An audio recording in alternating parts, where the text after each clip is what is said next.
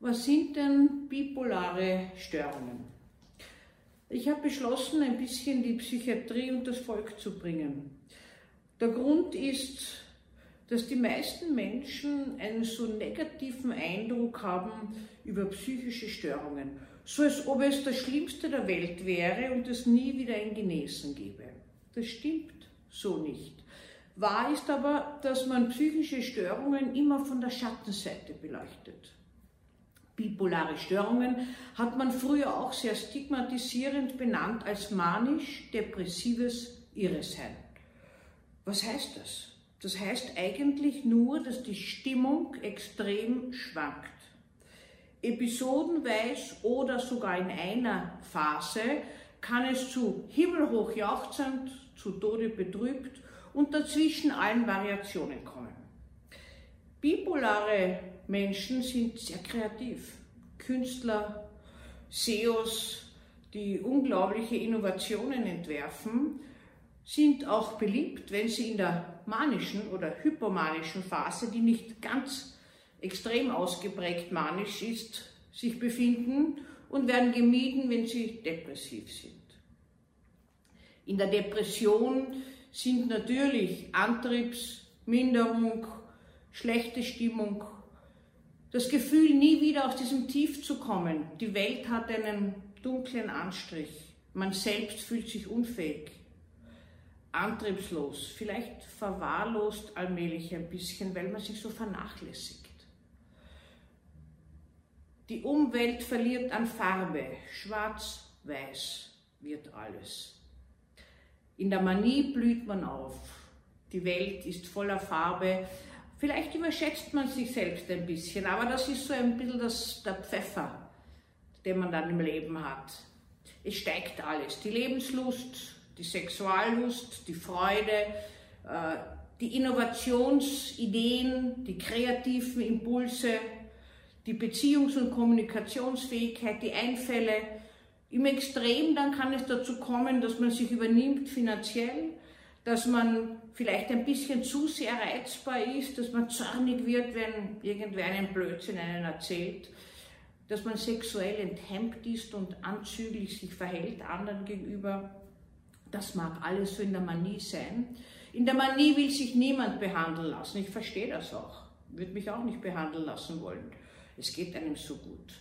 Die Welt hält einen zwar ein bisschen schlecht aus, weil man vielleicht penetrant extrem ist, aber man selbst fühlt sich wohl, braucht kaum Schlaf, äh, hat das Gefühl, man kann unglaublich viel im Leben bewegen und kann unglaublich viel arbeiten. Nicht immer stimmt das so ganz, weil Maniker fangen viel an und bringen dann in der Hochblüte der Phase nicht mehr alles zu Ende. Aber sie bringen doch sehr viel Farbe in das Leben. Die Störung kommt nicht oft vor. Man kann sagen, Chancen, dass man sowas im Leben bekommt, ist ein Prozent. Aber es kommt immer wieder vor, dass diese Menschen doch durch ihre Expansivität in der Hochphase mit kriminellen äh, Aktionen auffallen, also überzogen irgendwas machen, einen Aktionismus, Polizeibeamte beschimpfen, sonst irgendwelche Grenzen übersteigen, im Straßenverkehr viel zu schnell fahren und leider manchmal zu viel trinken und dann übersteigen sie die Grenzen des noch Möglichen und geraten dann in diverseste Diskussionen, selten leider auch in Verkehrsunfälle, die sie verursachen und nicht ganz äh, nur banale äh, Folgen, die gezeitigt dann sind. Also das heißt, natürlich sind Gefährlichkeiten und natürlich sind auch dunkle Seiten bei den bipolaren Störungen in der Manie und in der Depression vorhanden, aber auch die hellen. Und ich möchte ein bisschen die bunten hellen der Störungen auch vorstellen, damit sie nicht so das Gefühl haben, äh, es ist alles nur so wahnsinnig traurig und schwer und die Psyche belastet.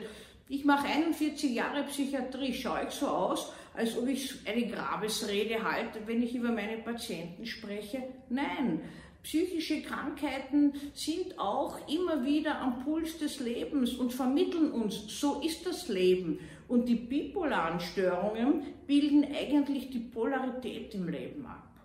Äh, Polarität im Leben ist in allem, in jeder Körperzelle, Tag und Nacht, in Kreativität, in Destruktivität, in gut, in schlecht, in allen möglichen drinnen. Und diese Menschen haben eben diese Phasen, die episodisch auftreten. Das Schwierige dabei ist, dass man sie auch behandeln kann. Äh, man behandelt sie so, dass gewissermaßen diese Stimmungen nicht mehr so ausufern, nicht mehr in eine extreme Manie und nicht mehr in eine extreme Depression, sondern in einer Mittellinie sich halten. Muss man sich auch gewöhnen daran, wenn man gewohnt ist, so auszuschlagen. Aber das Positive daran ist, ist, dass auch die Depression nicht mehr in das tiefe Tal hinuntergeht, sondern in einer Mittellinie sich hält. Die Krankheitseinsicht ist bei allen psychischen Störungen ein bisschen schwierig, weil man eigentlich so sich als Loser fühlt und als Schwächling und auch zudem von der Gesellschaft gemacht wird.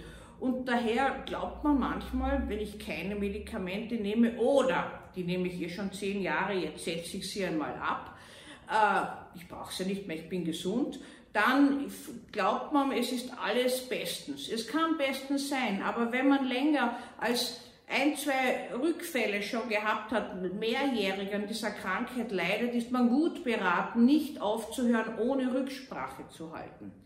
Es würde sich nicht auszahlen. Man fällt sonst wieder zurück. Aber wenn Sie jemanden kennen, der so eine Störung hat, dann betrachten Sie ihn doch einmal neu.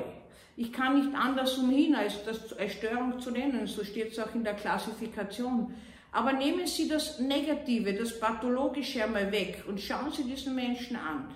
Dann sehen Sie eigentlich das Vollbild, wie das Leben tickt in bipolaren Störungen. Und das ist das Wichtige.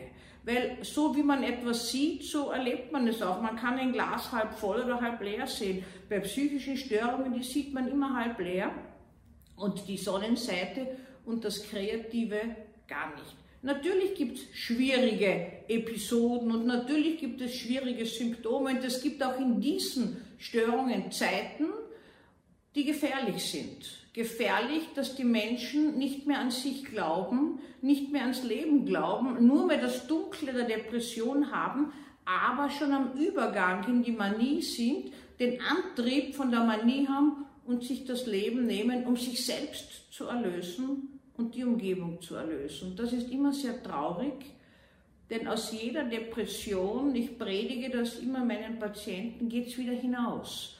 Auch wenn man selber nicht das Gefühl hat, dass es hinausgeht. Ich habe das inzwischen verstanden, dass Menschen glauben, es geht nie wieder hinaus und von der Manie hoffen sie halt nie wieder auf.